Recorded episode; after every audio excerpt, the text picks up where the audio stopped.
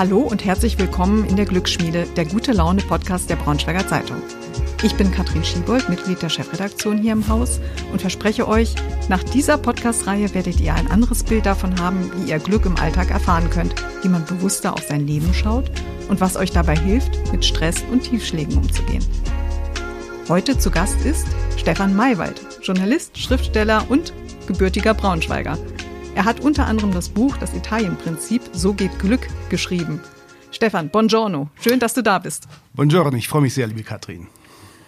Wann warst du das letzte Mal so richtig glücklich? Das ist eine Frage, die wir allen Gästen zu Beginn unseres Podcasts stellen.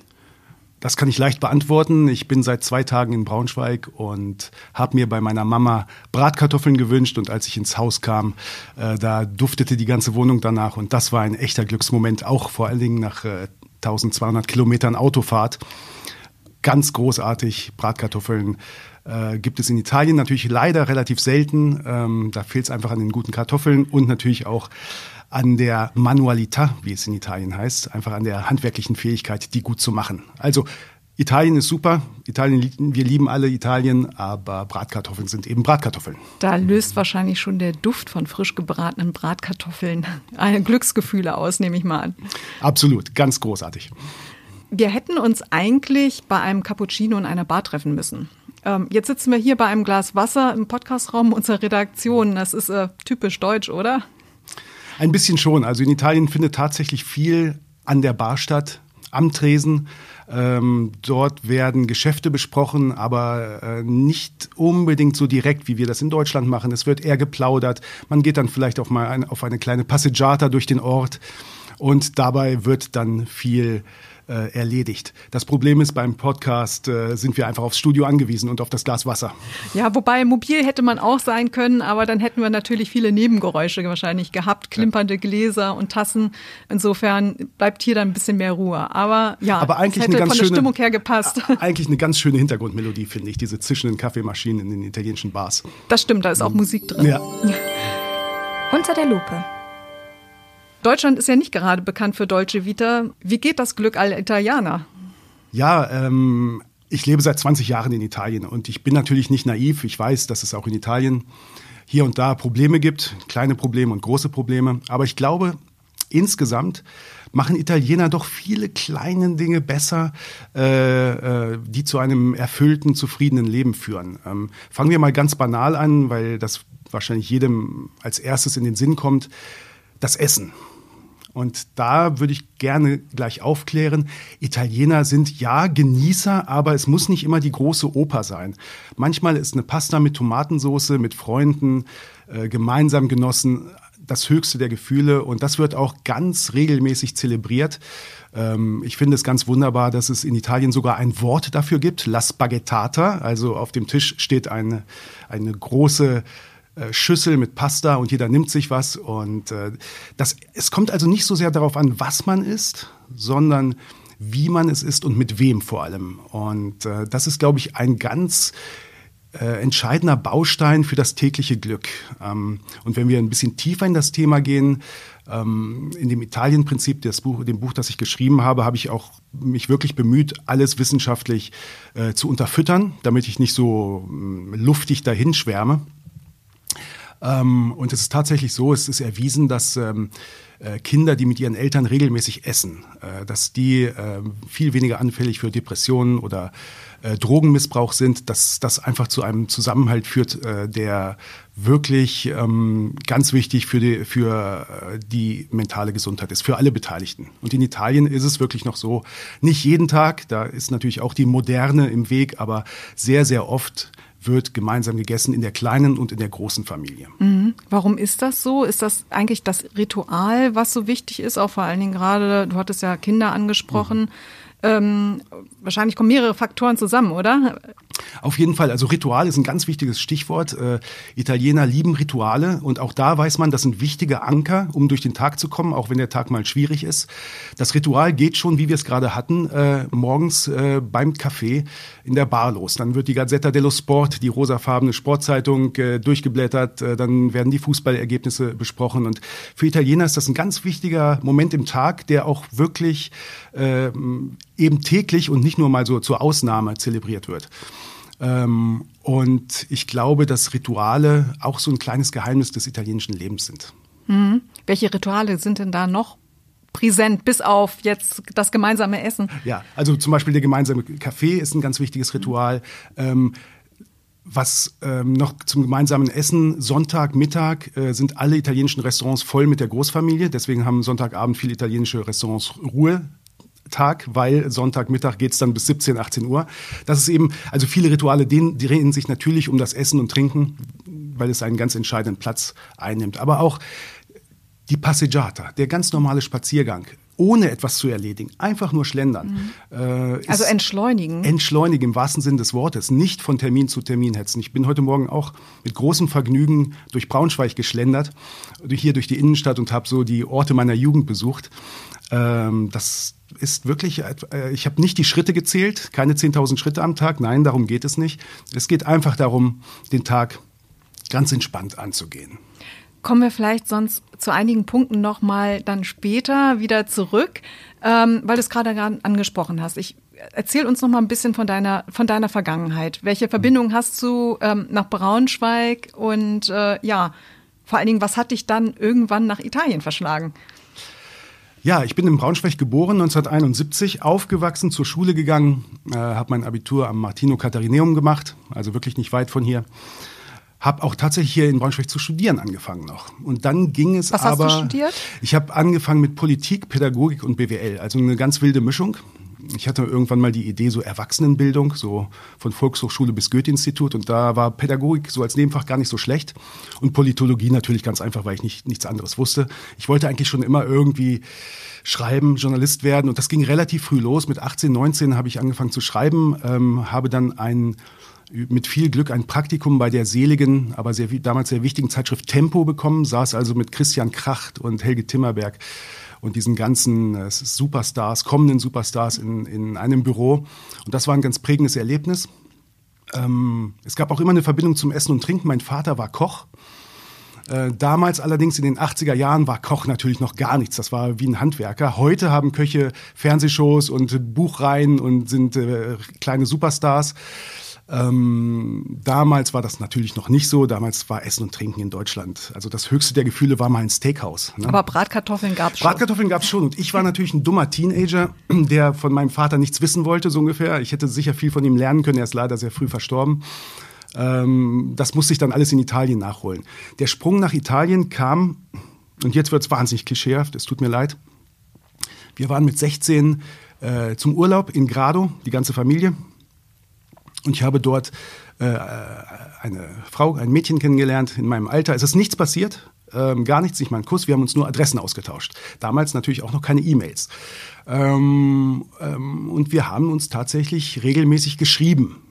Das mit sechzehn. Ne? Das ging dann irgendwann nach zwei, drei Jahren so ein bisschen zu Ende. Und dann dachte ich mir, ich glaube, es war, das heißt, ich weiß sehr genau, es war neunzehnhundertsechsundneunzig. Ich habe gerade mein erstes Geld verdient. Ich mache, ich lebte damals in München, bin von Hamburg nach München gegangen und dachte mir, ich mache noch mal Urlaub auf dieser Insel, wo ich mit meinen Eltern war. Das war doch so schön. Da fahre ich noch mal drei Tage hin. Und treffe, Grado liegt ähm, beim Golf von Venedig, genau, oder? Genau, liegt zwischen ja. Venedig und Triest, mhm. so im oberen Adriabogen. Also blaues Meer, alles schöne wunderbar. Strände, so, so wie, wie man sich das vorstellt. So wie man sich das vorstellt. Äh, sehr schöne Strände, nicht ganz so überfüllt wie überall sonst, weil es eben eine Insel ist. Da ist der Platz begrenzt, das ist nicht schlecht. Also es ist jetzt nicht so die, die Ölsardinen, ne? Äh, diese Bilder, die man von der Adria sonst kennt. Was Italiener übrigens lieben, aber das ist ein anderes Thema. Über die Strandrituale können wir auch nochmal sprechen. Italiener haben es gern laut und voll. Ich bin also zu dieser Insel wieder hingefahren äh, und habe aus purem Zufall Laura wieder getroffen. Es war Pfingsten neunzehnhundertsechsundneunzig und da war natürlich irgendwie klar, das ist ja irgendwie Schicksal. Und dann äh, habe ich gesagt, ich komme im Sommer wieder. Und unsere erste echte Verabredung war am dreißigsten Juni neunzehnhundertsechsundneunzig. Und das weiß ich deswegen so genau. Alle sind immer ganz stolz drauf, dass ich das, also meine Frau ist vor allen Dingen ganz stolz drauf, dass ich das noch so genau weiß. Das war der Abend, an dem Deutschland Fußball-Europameister wurde. Golden Goal, Oliver mhm. Bierhoff. Das heißt, wenn ich... Äh, Wenn ich irgendwann mal vergessen sollte, wann wir uns das erste Mal getroffen haben, dann muss ich einfach nur, muss ich einfach nur in den Sportchroniken nachschauen und weiß, es war der dreißigsten Juni neunzehnhundertsechsundneunzig. Ähm, im Jahr zweitausend haben wir geheiratet. Ähm, zweitausendzwei kam die erste Tochter. Und ich habe immer, ich bin immer gependelt zwischen München und Grado. Das ging noch, es sind so vier, viereinhalb Stunden. Aber irgendwann habe ich dann gesagt, ähm, ich lasse das mit dem Journalismus so ein bisschen bleiben und konzentriere mich aufs Bücherschreiben. Und im Jahr zweitausendacht ist, glaube ich, ähm, ein Buch erschienen. Das war ein völliger Überraschungsbestseller. Laura, Leo, Luca und ich, wie man in einer italienischen Familie überlebt. Denn ähm, es ist doch ganz erstaunlich, selbst im dritten Jahrtausend äh, gibt es immer noch, sagen wir mal, dieses Schisma zwischen Deutschland und Italien. Das ist immer noch interessant ähm, zu sehen, wie ein Deutscher sich in Italien durchschlägt. Mhm. Aber dann haben Sie Ihr Oder hast du, Entschuldigung, dein persönliches Glück in Italien gefunden und dann eben Italien auch, also nicht nur deine Frau, sondern auch Italien kennen und lieben gelernt? Ja, also es ist natürlich so, wenn man in eine italienische Familie rein heiratet, äh, dann bekommt man sowieso einen ganz anderen Zugang zum Land. Ne? Man ist viel schneller auch drin äh, und man darf nicht vergessen, Grado gehörte lange zu Österreich. So wie Triest. Das heißt, ich sage immer, es ist Italien light. Also es ist jetzt nicht, dass ich in einem sizilianischen Bergdorf leben würde. Es ist schon noch sehr nah an Mitteleuropa. Mhm. Dennoch ist Italien natürlich immer Italien und auch sehr stolz auf, auf seine Italianità und auf das, auf das, was das Leben eben italienisch macht. Und von daher hatte ich aber wirklich einen sehr, sehr guten Start, denn äh, ich habe ja, wenn man eine Italienerin heiratet, heiratet man ja nicht nur sie, sondern auch die ganze Großfamilie dazu, mit der ich dann jeden Sonntag beim Essen sitze. Ja, aber dann sind wir wieder bei den Momenten, Korrekt. Wo du auch sagst, das können ja. wir zum Beispiel von Italienern ja. von Italien ja. lernen. Ja. Also wir hatten schon das, die Gemeinsamkeit, die Rituale beim Essen, das gute Essen, dann an sich. Und ähm, du hattest schon mal angesprochen, ähm, ja, dann auch das Leben außerhalb der vier Wände. Mhm. Also in Italien findet das Leben natürlich sehr, sehr stark auf der Piazza statt. Das ist auch klimatisch bedingt, muss man klar sagen. Da hat Italien natürlich einen Startvorteil uns gegenüber. Aber es ist auch viel selbstverständlicher, außer Haus zu gehen, äh, generell. Ähm, in ein Restaurant zu gehen, das muss nicht immer, wie gesagt, die große Oper sein. Das kann auch mal eine gemeinsame schnelle Pizza sein, äh, mit der Betonung auf schnell. Also es ist auch nicht so, dass Italiener immer fünf Stunden am Tisch sitzen. Es geht einfach darum, unter Menschen zu sein. Das lieben Italiener und diese, sagen wir mal, freundschaftlichen Beziehungen machen natürlich auch das Leben sehr angenehm. Das hat, ähm, jetzt können wir ganz tief in die Soziologie oder in die Geschichte einsteigen. Der italienische Philosoph Luciano de Crescenzo hat mal erklärt, es gibt ähm, zwei Arten von Völkern, äh, wo das Leben auf Gerechtigkeit beruht oder wo das Leben auf Freundschaft beruht. Gerechtigkeit, Beispiel Großbritannien, da kann ein äh, Kellner die Königin verklagen. Ja. Beispiel Freundschaft, äh, Italien. Ja, äh, der Staat funktioniert nicht so. Es gibt wenig Rückhalt vom, von, der, von den Behörden. Das heißt, ähm, je, je mehr Freunde du hast, desto besser kommst du auch durchs Leben. Äh, und das hat natürlich Schattenseiten, über die wir jetzt auch nicht sprechen wollen. Aber es, äh, Luciano de Crescenzo sagt eben, ähm, das macht das Leben lebenswerter, wenn, wenn, wenn das Leben auf Freundschaften beruht. Das ist sehr interessant, denn äh, in Großbritannien oder in Skandinavien, wo der Staat sehr stark ist, auch das ist eine Theorie, ähm, je stärker der Staat, desto schwächer der familiäre Zusammenhalt, je schwächer der Staat, desto stärker der familiäre Zusammenhalt. Das sieht man tatsächlich, das kann man nachweisen und das ist in Italien teilweise auch so. Ja? Das heißt, wir Deutschen sind eher individualistisch unterwegs. Ja, beziehungsweise wir sagen, wenn uns was Schlimmes passiert, dann äh, rufen wir die Polizei, statt vielleicht mal einfach mit dem Nachbarn zu reden, der mhm. uns dauernd die Einfahrt zupackt. Parkt, ne? Das ist in Italien. In Italien wird da einfach, ähm, ich, hab, ich schreibe viel für ähm, Reisezeitschriften und mhm. da gibt es, äh, hat mir ein Hotelier erzählt, wenn ein Deutscher unzufrieden mit dem Zimmer ist, ja, dann wird sofort äh, mit Klage gedroht. Wenn ein Italiener unzufrieden mit dem Zimmer ist, dann geht's runter an die Rezeption, dann wird ein bisschen geplaudert, ein bisschen charmant äh, und dann wird einfach mal freundlich gefragt und oft lässt sich vieles so besser lösen. Ja, das heißt einfach ähm, mehr ins Gespräch kommen, mehr aufeinander zugehen, das Miteinander zu pflegen, macht einen dann auch zufriedener und glücklicher? Auf jeden Fall. Also ich denke, wir Menschen sind soziale Wesen. Äh, natürlich, ganz ehrlich, als Deutscher brauche ich auch manchmal die Einsamkeit. Also äh, es soll nicht immer Party sein und äh, nicht immer Piazza. Man muss auch mal die Tür zumachen, gerade in meinem Job als Schriftsteller. Ähm, aber insgesamt würde ich doch schon sagen, ähm, so ein bisschen Italianità ins Leben bringen und vielleicht das mal mit dem Lächeln versuchen oder vielleicht auch mal äh, besonders freundlich sein, äh, obwohl es gar nicht dem Anlass entspricht, hilft manchmal sehr viel weiter und man fühlt sich auch selbst besser, ne? Was mich zu einem anderen Ritual bringt, äh, was auch mit draußen zu tun hat. Warum kleiden sich Italiener so gut? Ja klar, weil das Leben ja fast immer so eine Art Bühne, Bühne ist, ne? Also man ist ja fast permanent in der Öffentlichkeit. Und auch das ist so ein kleiner Trick, ähm, einfach mal sich ein bisschen besser kleiden als dem Anlass entsprechend. Macht ein, das macht auch es gibt tatsächlich Untersuchungen darüber, dass es, dass man selbstbewusster wird, dass man ähm, tatsächlich zufriedener, aufrechter äh, durchs Leben geht, wenn man, wenn man gut angezogen ist. Gut heißt jetzt nicht immer Anzug, Krawatte und sowas. Das heißt einfach äh, mit wertigen Stücken, mit guten Schuhen.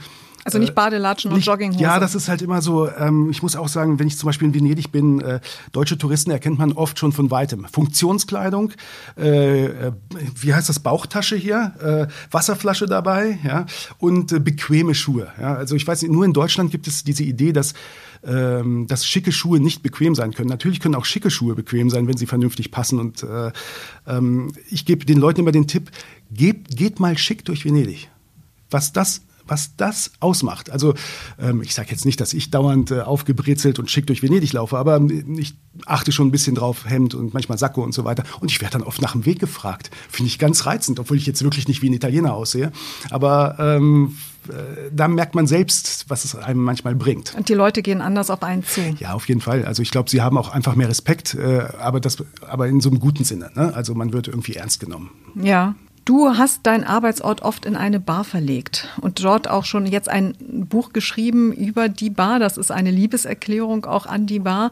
Nimm uns noch mal bitte mit in diese Bar. Wie sieht es dort aus und was macht auch diesen Ort so besonders und warum steht dieser Ort auch ein Stück weit, das sind jetzt drei Fragen, ich weiß, gleich in einem, für ein, ein, ähm, ein bisschen Leichtigkeit und, ein, und italienische Lebensart? Ja. Es ist keine Bar, in die ich Touristen reinschicken würde. Sie ist, ähm, Grado ist eigentlich ein sehr hübscher Ort und diese Bar liegt wirklich äh, in einem eher heruntergekommenen Viertel, das muss man schon so sagen. Gegenüber ist ein Dönerladen, das gibt es inzwischen auch in Italien. Ähm, aber diese Bar gibt es seit sechzig Jahren und sie wird betrieben von demselben Herrn. Äh, ein Mann, der Pino heißt, äh, der lange zur See gefahren ist. Für übrigens auf deutschen Frachtschiffen und äh, mit den ersparten D-Mark äh, sich dann seine Bar in Grado aufgemacht hat. Ähm, diese Bar äh, ist randvoll mit mehreren Schichten Fotos der Stammgäste, sehr, sehr beeindruckend. Ähm, Pino ist natürlich jeden Tag da, hält Hof. Ähm, sitzt immer am gleichen Tisch. Natürlich läuft oben ein Fußballspiel am Fernseher und nur Pino darf äh, die Fernbedienung bedienen. Die liegt also neben ihm. Es ist ein, ähm, im Italienischen heißt es Porto Sicuro, ein sicherer Hafen. Ähm, ich bin dort wahnsinnig gern. Äh, generell kann ich gut in Bars arbeiten, aber das geht ja vielen meiner Arbeitskollegen so. Ähm, ich glaube, ein, irgendein österreichischer Schriftsteller hat mal gesagt, äh, in den Bars ist man allein, aber nicht einsam. Fand ich sehr, sehr schön. Also äh, wir hatten ja ganz zu Anfang so dieses Hintergrundgeräusch der Kaffeemaschinen und das Geplauder der Italiener. Man kann dort wunderbar arbeiten, finde ich. Es ist eine sehr inspirierende Atmosphäre. Und ich habe über diese Bar geschrieben und über die Menschen, die sie bevölkern, denn es sind täglich fast zur selben Stunde immer dieselben Menschen. Denn da sind wir wieder beim Ritual. Die Gazzetta dello Sport wird durchgeblättert und zur Gazzetta dello Sport muss ich ja auch mal sagen, es gibt keine Zeitung, die, die tröstender in, in schlechten Zeiten ist, denn äh, sie besteht äh, zu einundsiebzig Seiten aus Sportnachrichten und auf der letzten Seite, auf einer Seite Politik und Wetter. Also alles, was passiert auf das dieser Welt. Da sind die Prioritäten ganz klar. Die, also und, und umgekehrt ist es auch so, wenn es mal eine politische Nachricht auf Seite eins der Gazzetta dello Sport schafft, dann sind wir wirklich in Schwierigkeiten. Und das war zuletzt so, ähm, als Italien dicht gemacht hat zwanzig zwanzig, äh, Anfang zwanzig zwanzig zu Corona. Äh, da war ja Italien mhm. im schlechten Sinne ganz vorn dabei, ähm, war ja das erste groß betroffene äh, europäische Land. Und das war dann tatsächlich äh, auf Seite eins der Gazzetta dello Sport. Hat das was mit dem Lebensgefühl der Italiener gemacht, diese Phase? Wir haben ja selber noch diese Bilder auch im Kopf, ähm, Bergamo, die, die Leichen, die dann aus den Krankenhäusern getragen wurden. Und äh, das war ja für uns natürlich auch schon ein Schnitt, aber für Italien, das ja nun sehr hart getroffen war, ja nochmal umso mehr. Ja, vor allen Dingen, äh, Italien hatte eben tatsächlich das Pech, so früh dran zu sein, dass man auch noch nicht genau wusste, wie man, später wusste man auch so ein bisschen, wie man auch schwere Corona-Fälle besser behandeln konnte. Das war in Italien, dieses Wissen hatte man in Italien noch nicht. Schwer zu sagen, ob es Italien geändert hat, äh, ähm, verändert hat. Ich glaube ein bisschen schon, denn es ist so ein bisschen Demut eingekehrt. Ähm, äh, ich hatte gerade über Venedig gesprochen. Die Venezianer haben sich natürlich über Jahrzehnte furchtbar aufgeregt über die Touristenmassen. Und jetzt heißt es, be careful what you wish for, denn von einem Tag auf den anderen war dann gar keiner mehr da. Und das war schon sehr, sehr gespenstisch. Ähm, und ähm, ja, Italiener finden natürlich Touristen dann auch manchmal anstrengend bei aller Gastfreundschaft. Aber als sie dann plötzlich drei Monate lang ausblieben und äh, also das hat mit Italienern schon was gemacht. Und äh, ich glaube, so ein bisschen Demut, äh, gerade in diesen touristischen Hotspots, ist eingekehrt. Und alle haben sich natürlich wahnsinnig gefreut, als, als es wieder losging und ähm, Äh, zumindest so in den ersten, in den ersten also so zweitausendeinundzwanzig, zweitausendzweiundzwanzig, haben sie sich auch wahnsinnig gefreut, dass auch viele Deutsche immer noch äh, nach Italien fahren. Und jetzt ist ja Italien, erlebt Italien ja einen unglaublichen Boom. zweitausendzweiundzwanzig war das beste Touristenjahr Äh, seit seit langem, seit, also seit Beginn der Statistiken, und zweitausenddreiundzwanzig, trotz des wahnsinnig schlechten Wetters, äh, wir haben ja die Nachrichten alle gesehen und es ist auch heute, äh, gerade in diesem Moment, wo wir sprechen, strömender Regen, äh, also sehr, sehr untypisch für Italien. Dennoch sieht auch zweitausenddreiundzwanzig brillant aus, weil alles für Italien spricht. Äh, die Nähe, mhm. keiner will mehr fliegen, sei es aus ökologischen Gründen, sei es aus Angst, dass doch, dass man doch wieder in Thailand sitzt und dann geht äh, trotzdem wieder eine Corona-Epidemie los und man sitzt da fest. Also man will mit dem Auto irgendwie nah erreichbar und doch, ähm, und doch schön und warm äh, seinen Urlaub verbringen. Und da hat Italien einfach jede, jede Menge Vorteile, die wir alle wissen. Ja. Die wir alle kennen, also vom, vom schönen Wetter zum, zum Strand, zum, äh, zur Kultur und zum guten Essen natürlich. Das schöne Wetter spielt natürlich auch eine große Rolle. Auch äh, natürlich macht das was mit uns und äh, trägt zum Wohlbefinden ja auch bei. Wir merken es jetzt hier, wo der Sommer kommt, geht es uns dann auch schon mal viel deutlich besser. Ähm, aber ja, hat das tatsächlich auch was damit zu tun, dass die Italiener ähm, einfach eine, eine größere Leichtigkeit auch haben ähm, als wir Deutschen, die ja dann zu einer Schwere neigen? Dieses Thema ist sehr umstritten in der Wissenschaft. Ich glaube aber schon. Also das ist einfach, äh, man, man sieht es doch einfach, wenn man ähm, also in der Sonne äh, oder mit den Füßen im Sand lebt es sich besser. Und man weiß inzwischen, es gibt äh, eine, eine ähm, soziologische Kennzahl, die heißt Coastal Proximity. Ähm, die sagt, die, man weiß, dass Menschen, die am Meer leben, länger leben und gesünder leben. Und der Wohlstandsfaktor ist dabei schon rausgerechnet. Denn natürlich gibt es auch viele schicke Villen und viele Wohlhabende am Meer. Selbst wenn man diesen Effekt rausrechnet, scheint das Meer uns gut zu tun. Und ähm, das Draußensein sowieso, das weiß man ja nun auch inzwischen. Also Stichwort Vitamin D-Mangel. Ähm, also ich glaube schon, dass das Wetter auch den Italienern auf jeden Fall und natürlich auch allen Mittelmeeranrainerstaaten in die Hände spielt, keine Frage. Es gibt ja den World Happiness ähm, Report des Beratungsunternehmens Gallup. Das ist ein Glücksreport, der auch als Kompass dient, wo ja die Menschen auf der Welt am glücklichsten in ihrem Land sind. Da haben nicht die Südländer, sondern die Skandinavier die Nase vorn. Und Deutschland landet immerhin noch auf Platz sechzehn. Italien liegt oder lag jetzt zuletzt auf Platz dreiunddreißig. Hm. Ja, ich Wie weiß. Ist das zu erklären? Ich weiß, also über diesen Glücksreport lege ich, rege ich mich wirklich jedes Mal auf. Denn es äh, ist ganz interessant, wie der erstellt wird. Ähm, äh, Glück wird nämlich gemessen an, wie soll man es auch sonst machen, an zum Beispiel äh, der Versorgung von jungen Müttern, an äh, staatlicher Unterstützung. Ich glaube, Kriminalität spielt auch eine Rolle. Ne? Korruption. Verkehr ähm, und so weiter.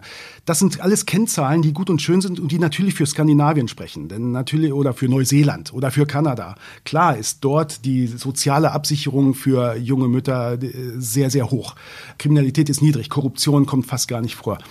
Ich war aber schon ein paar Mal in diesen Ländern und keiner kann mir erzählen, dass in Finnland mit fünf Monaten Winter, dass das Nummer eins, also das sagen, also auch die Finnen und auch die Skandinavier generell, die ich kenne, schütteln über diese Kennzahlen den Kopf. Die wissen schon sehr genau, was sie in ihren Ländern haben. Aber ganz ehrlich, im Urlaub sind sie dann auch lieber in Italien. Ne? Ja. Und was noch zu Italien fällt mir nur gerade ein, ich habe auch wirklich noch nie jemanden gehört, der gesagt hat, ah, Italien, ja.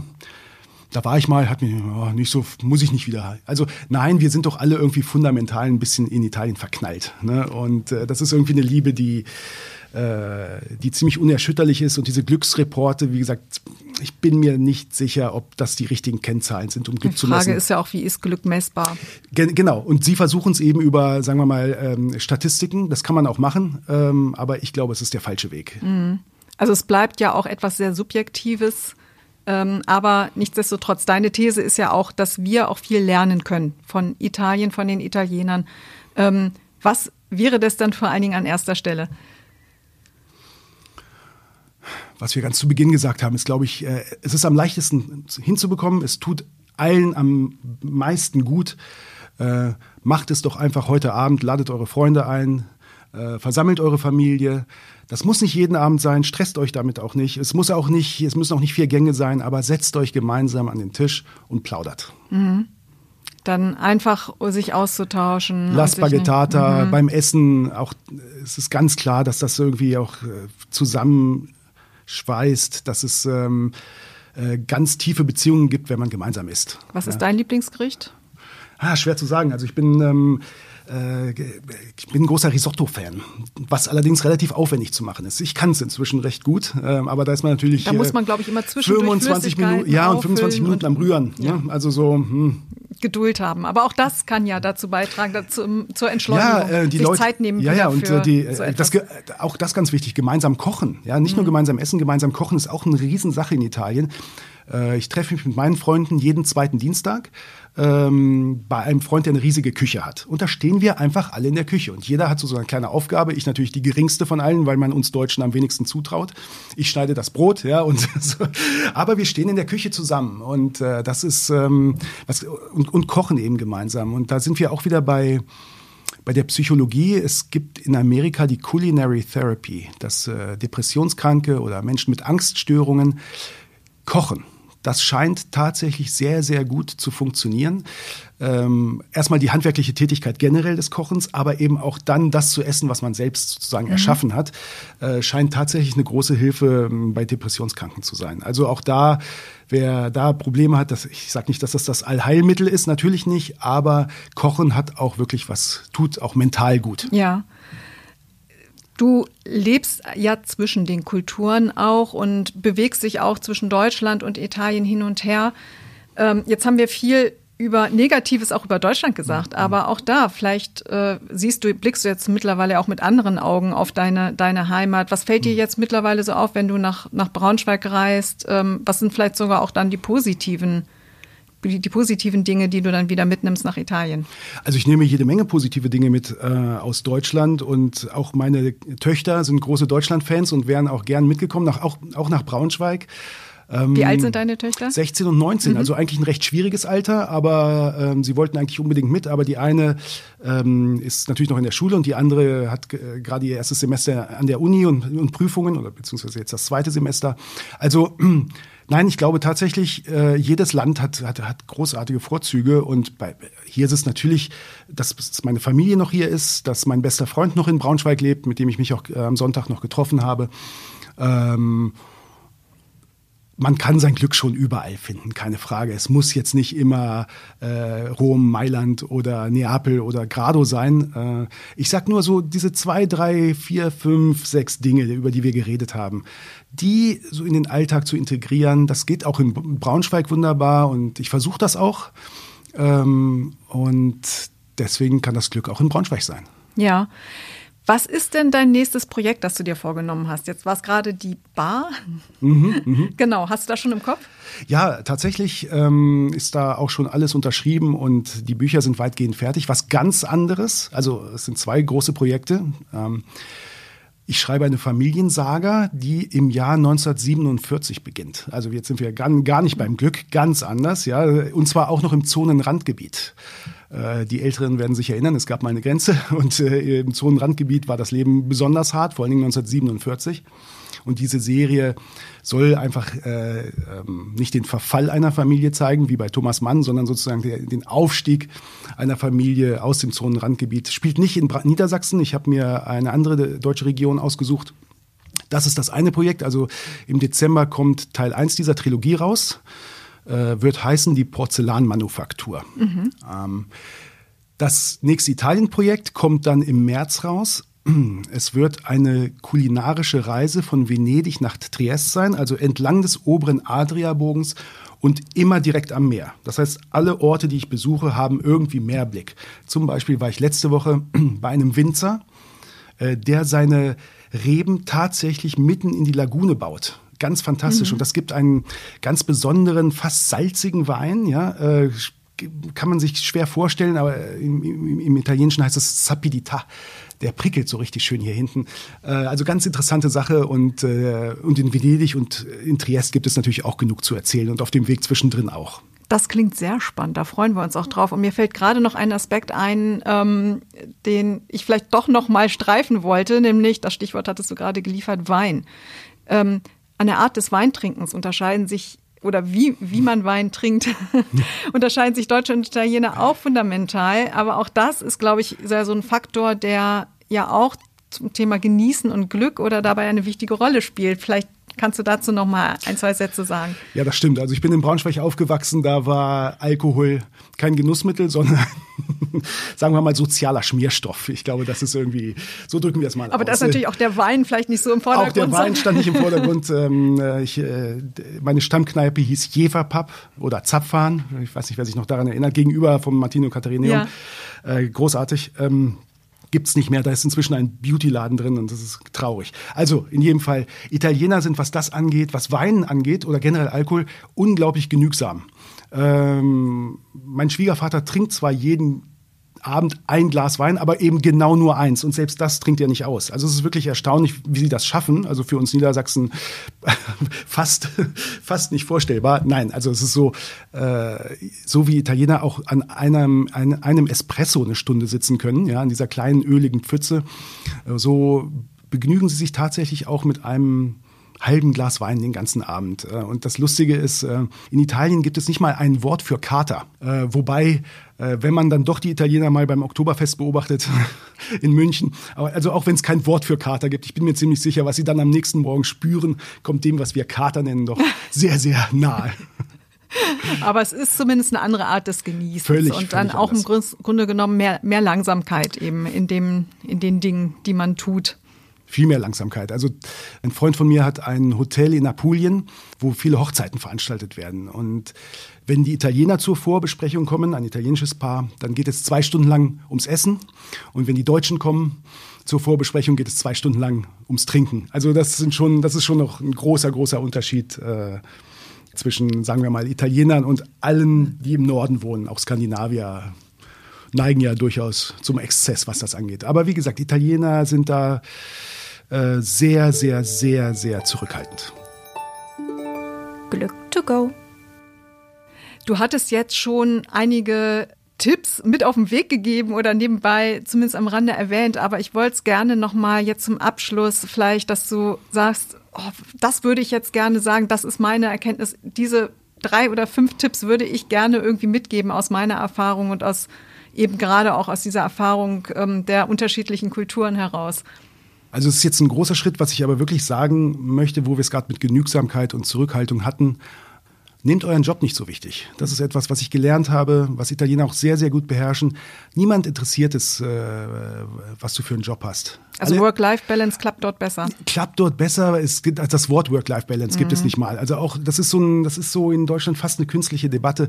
Ich sage immer, klar nervt Arbeit, deswegen heißt es ja Arbeit. Äh, Italiener können das wahnsinnig gut trennen, nehmen die Probleme nicht mit nach Hause. Ähm, wollen nicht um jeden Preis Karriere machen, sondern achten sehr, sehr genau darauf, dass es auch zu ihrem Leben passt. Und ich finde das äh, sehr bewundernswert, dass es trotzdem immer wieder großartige Leistungen gibt. Äh, es gibt äh, italienische Künstler, haben über, tausend, äh, über zweitausend Jahre fast irgendwie die, die, die Geschichte Europas mitgeschrieben, also in, in allen Belangen. Äh, Kreativität muss nicht mhm. immer heißen, achtzehn Stunden am Tag zu arbeiten, ja, mhm. oder Großes zu schaffen. Heißt auch nicht, dass man sich im Job umbringen muss. Also wie gesagt, in Italien gibt es nicht mal dieses Wort Work-Life-Balance. Es gibt auch nicht die Diskussion darüber. Ähm, und äh, äh, niemanden interessiert es, was du in deinem Job machst. Jeden interessiert es, äh, wie du dein Risotto machst. Mhm. Das ist ein schönes, ein schönes Schlusswort eigentlich. Eine Sache doch noch. Jetzt hänge ich immer noch mal was hinten dran.